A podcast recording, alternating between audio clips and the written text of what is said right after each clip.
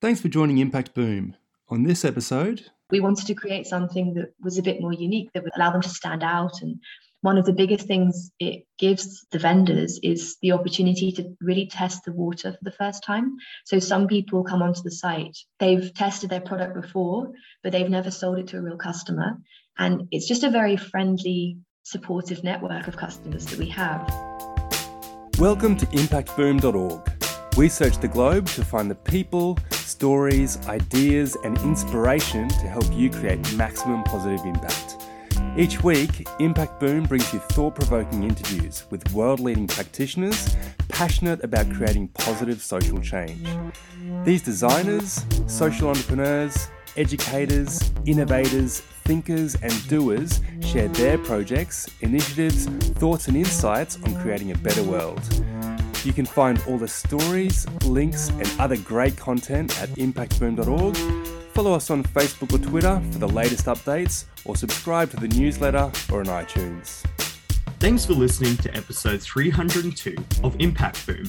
My name's Indio Miles, and I'm passionate about communicating the initiatives and enterprises causing sustainable and positive change globally. Today, we're speaking with Isabel Ford. Isabel is a community manager at TERN, the Entrepreneurial Refugee Network, a social enterprise based in London that enables UK refugees to thrive through the power of their own ideas through providing targeted business support. She is also the co creator of the Anqa Collective, Europe's first marketplace selling products and services from refugee led businesses. In December 2021, Anqa hosted its largest pop up shop over four days in central London, showcasing products from 15 refugee led businesses. Isabel is also the co founder and director of Skylight Ventures, a community led fund providing early stage finance to refugee entrepreneurs who struggle to access mainstream funding. She is passionate about social innovation and solutions empowering those affected by forced displacement and has worked and volunteered in Italy, France, and the UK to support migrants and refugees. On today's podcast, we'll be discussing the growing opportunities for refugees to establish profitable and sustainable businesses, and how global marketplaces connect diverse businesses and provide unique value offerings to consumers. Isabel, thank you so much for joining us today. We're really excited to be speaking with you. Thanks so much for having me. Isabel, start off, could you please just give us a bit about your background and then what led to your interest and work in refugees and social impact? I've been working with refugee founders for just over four years now at TERN. And as part of my work there, as you mentioned, I'm also the co founder of two other initiatives, the Anqa Collective and, and Skylight Ventures. As for how I got into this, I initially studied languages and went to work in Italy after I graduated and just started trying to get a lot of experience in small businesses. I worked in a property startup there in marketing and partnerships. And during my time there, I got really interested in the situation of refugees who, in that period, 2015 to 2016, were arriving in Europe. And mm. in Rome, where I was working, there was a lot of projects that were taking off, supporting refugees and migrants looking to build new lives there. I started to get my lunch actually from a business called Hummus Town that had been set up by a really amazing Syrian entrepreneur called Khaled. And mm. so when I moved back to the UK, after becoming friends with him, I decided I really wanted to work in a role that had some impact on people affected by forced displacement. I did not realize at the time this would develop into a full career in social enterprise, mm-hmm. but I saw this internship at TERN, which had been set up six months earlier, and they were looking to hire their first team. I joined, and it was a very small group of us at first, but I immediately loved it. It was very hands on. I was going out, growing our community of entrepreneurs. So, meeting different community organizations in London, going out to attend women's groups, basically meeting the clients of all the refugee organizations that we wanted to become our partners and talking to them about business support. Interestingly, one of the hardest things was actually getting people to engage with the word entrepreneurship, especially female founders, because it seemed to be a slightly intimidating prospect. And, and some of the people I met really didn't feel that term applied to the livelihood businesses they wanted to start. A lot of them were looking at starting catering businesses or arts and crafts businesses. And so that was a really interesting introduction to this world. But since then, my role has changed so much. I now mainly focus on finance for refugee founders and market opportunities through Anqa and, and through Skylight. I completely agree. It's a really interesting transition into the area of social impact, especially around migrants and refugees. And you've got a bunch of different roles, but one of your roles, Isabel, is that you're currently the community manager of the Entrepreneurial Refugee Network. So, could you share with our audience a bit more about the social impact and core mission of TERN and a bit more about your role there? Yeah, definitely. TERN's mission, as you mentioned earlier, is to enable refugees to thrive through the power of their own ideas and that really translates into us offering business support, which is designed really to meet specific needs of refugee founders. We work with entrepreneurs who are at really different stages in their business journey. Some of them are just starting out, they're in the ideation stage and they just have a business. And some are all the way up at the, the end of the spectrum where they're looking to scale an existing business or access investment. And we have three different business programs we offer these entrepreneurs to support them from a pre-incubator focusing on prototyping all the way up to a bespoke targeted program that just helps people get access to bespoke marketing support legal support or finance TERN entrepreneurs can access also our general community membership and this gives them access to drop-in advice sessions entrepreneur socials and something mm. that's actually really important and overlooked in mainstream incubators what we call resilience support which is support with other areas of their life that aren't necessarily business related but are affecting their business progress. For a lot of the entrepreneurs I work with, this really includes language learning support, help with employability skills, getting into better work, and also support with unstable housing situations and, and, putting in housing bids. Mental health is also a really big one. So, a large part of my role has been overseeing that, as well as bringing in new entrepreneurs to TENS TENS community. Now we've grown a lot. We have a community of over 300 businesses, and we have hundreds of amazing mentors, advisors, and volunteers who are all part of our community too. And, and they really are there to give one on one advice sessions. A lot of them have specialist industry sectors or business skills that they want to share with a refugee entrepreneur and TERN could not exist without them. We work with so many different businesses, so many different sectors that we really need this expertise that goes beyond just our core team. Another part of my role is also coordinating the onboarding of these volunteers, making sure they're matched with the right entrepreneur and connecting up the community across all of that. Also, growing our Champions Network, which is another really interesting project that we have because we really want to be 51% refugee led by 2025. We now have 30 refugee founders who work with TERN in paid part time roles, and they really lead on workshops, events, um, and reaching out to the community to engage new entrepreneurs who, who might want to join us. Working with them to onboard them to their roles is probably one of the most exciting parts of my job, actually. Like seeing them emerge as, as future leaders is, is really cool it's very multifaceted the work that you do at TERN and there's so many different areas that you addressed into bringing those migrants and refugees into that entrepreneurial space which is just really amazing and if we're speaking about the entrepreneurs themselves what hmm. obstacles mm. uniquely impact refugees and interfere with them in establishing their own enterprises and businesses I guess speaking specifically in the context of the UK, some of these projects, some of these issues apply internationally. My experience is really within the UK. The reason TERN exists there is because newcomers here really face a very hostile environment that limits their potential and holds them back once they receive refugee status at the end of their asylum claim. And part of that is a very destructive asylum process, which sees around 50% of applicants waiting over six months for a decision I can say I've worked with people who've waited over 15 years for a response. Even once that claim has been processed and they've received status, they have the right to work, they also still face economic discrimination. There are much higher unemployment rates amongst UK refugee communities. The UK average is around 5%, but in refugee communities that I work with, that rises to around 24%. In our last cohort uh, for an incubator program, over 60% of people were highly qualified but unemployed or very underemployed there's this pool of talent, potential, new ideas, and, and people who really want to be self reliant. But because of the, the system that's currently in place, we fail to transform this. And this community really faces higher unemployment and destitution rates than the rest of the country. Starting a business is definitely not the only solution to this. It can really address some of the barriers I've mentioned. It can really help people overcome that unfavorable job market and, and help them to integrate in a new society. On the other hand, it also brings new ideas like cultural capital from other places and a new perspective to the UK. It has both economic and social benefits and, and, can build really strong commercial and personal connections between new and local communities and change perceptions and narratives around refugees arriving here. Personally, for them, I've seen it increase their self reliance and, and confidence as well when they feel that they're contributing to, to their local community. But there are still, again, once they reach the point of developing a business and identifying as an entrepreneur, some of these barriers are really unique to their situation. One of the most typical ones is that it's really difficult for them to access mainstream finance. And they can also find it really hard to focus on business growth because they might struggle to access tech, for example.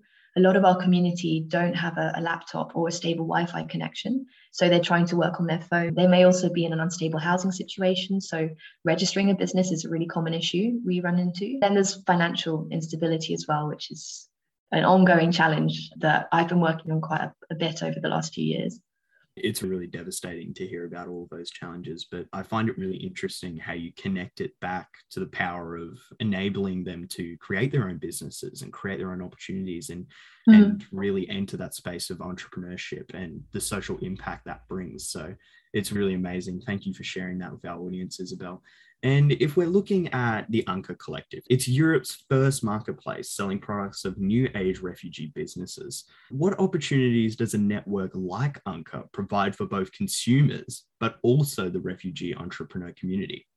Firstly, I want to say that I love that you've positioned that from both perspectives because I think that's a huge part of what Anqa is trying to do is connect communities. I really like that you brought the consumers into that because the impact is much clearer for the refugee led businesses. Anqa really aims to connect them directly to customers who want to support them and buy from them. But it's mm. also really interesting to look at it from the other way in terms of purchasing with purpose and consumers who are really looking to, to buy ethically, which I think is a growing trend, at least here in the UK. Mm. In, in terms of Anqa's growth, we currently have 15 founders selling on the site. And that seems like not that many uh, two years in. We're adding another five this month, but we really wanted to focus on growing the platform very organically, very slowly. And we didn't mm. want to add lots of brands and products. We wanted to see what do the vendors need from a platform like this, connecting them to customers. Is it they just want to reach as many people as they can, or do they want to work in a very different way to other sales platforms they use, like Etsy, for example, where they have a really high commission charge to all their sales?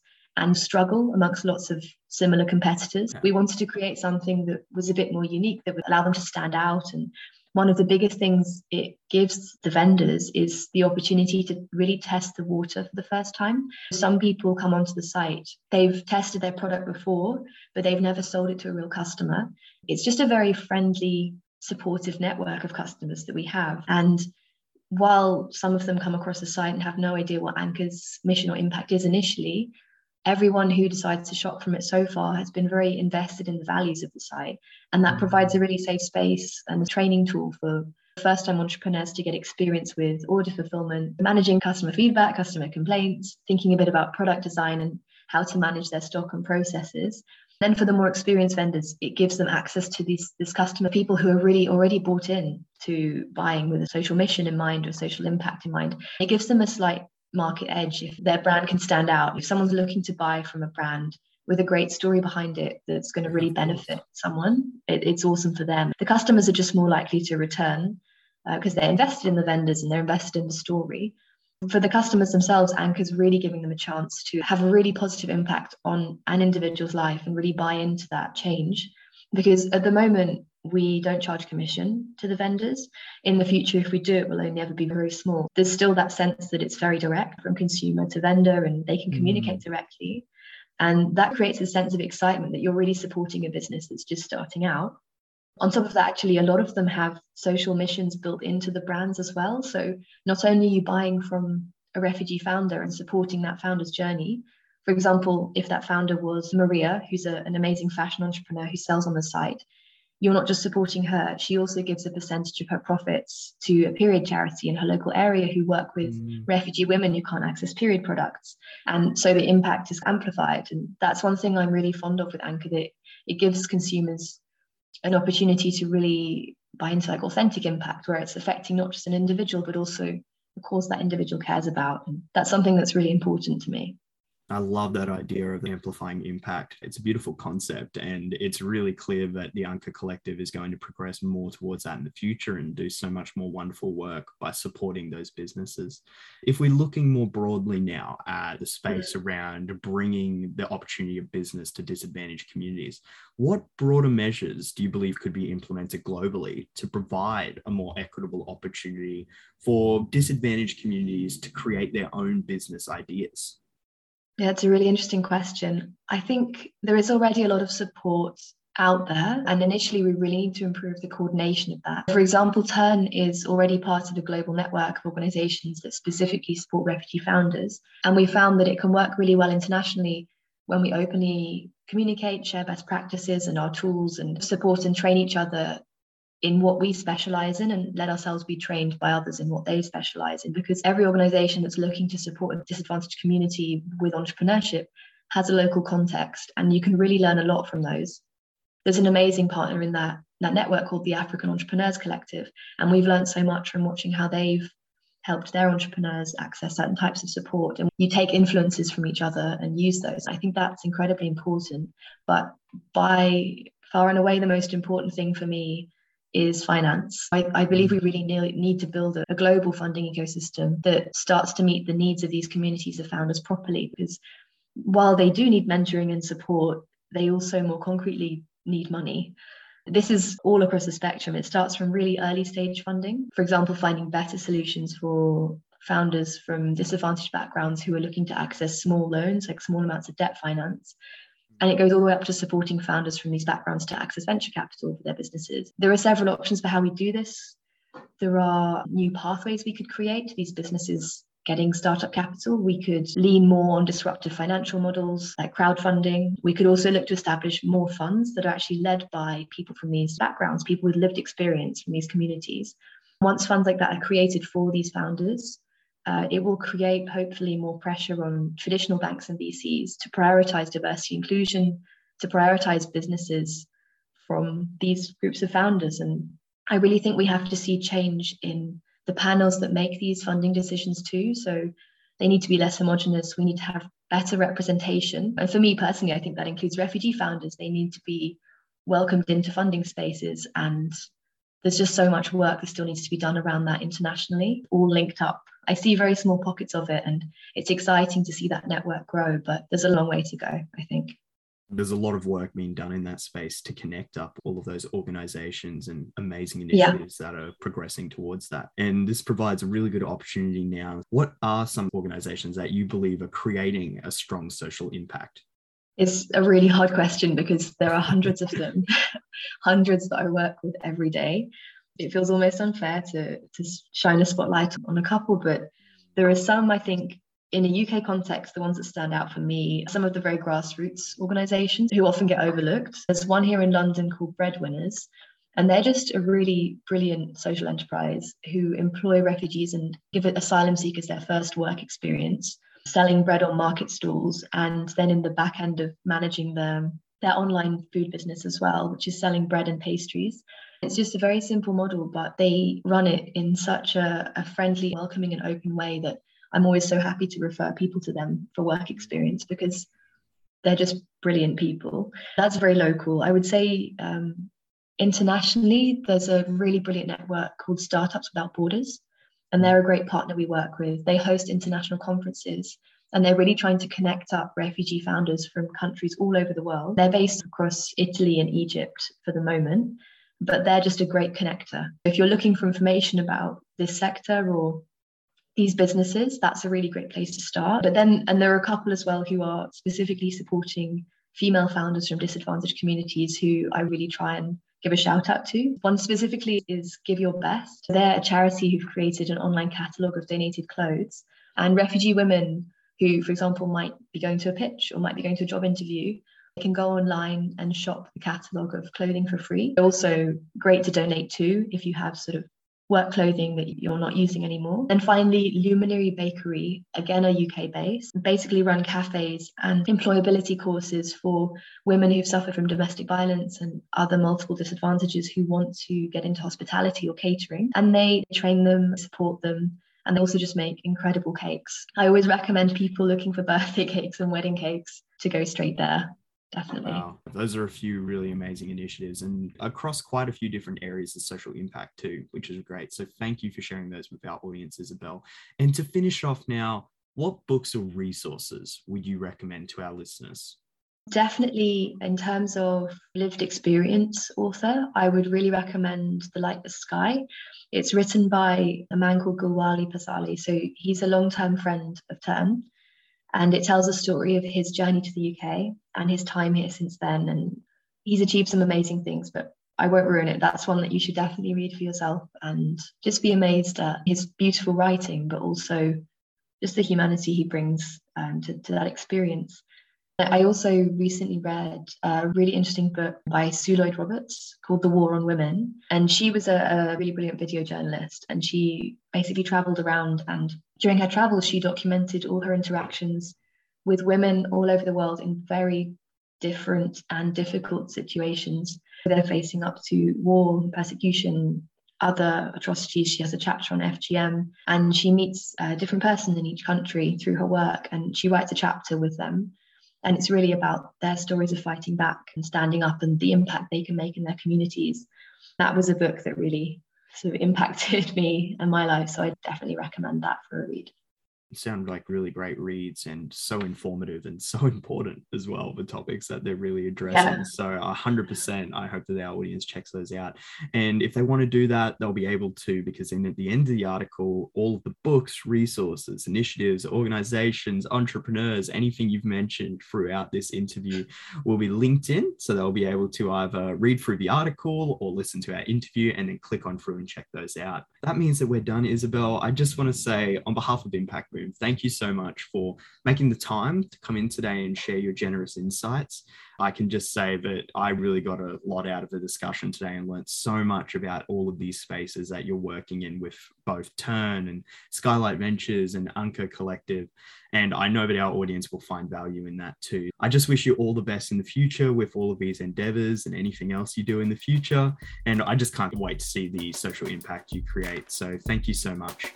Thank you so much for your time and for shining a spotlight really on, on what's a very overlooked sector in terms of refugee integration. So thank you, I really appreciate it. Thanks for listening to Impact Boom. You'll find links to the initiatives, people, and resources mentioned in this podcast on impactboom.org.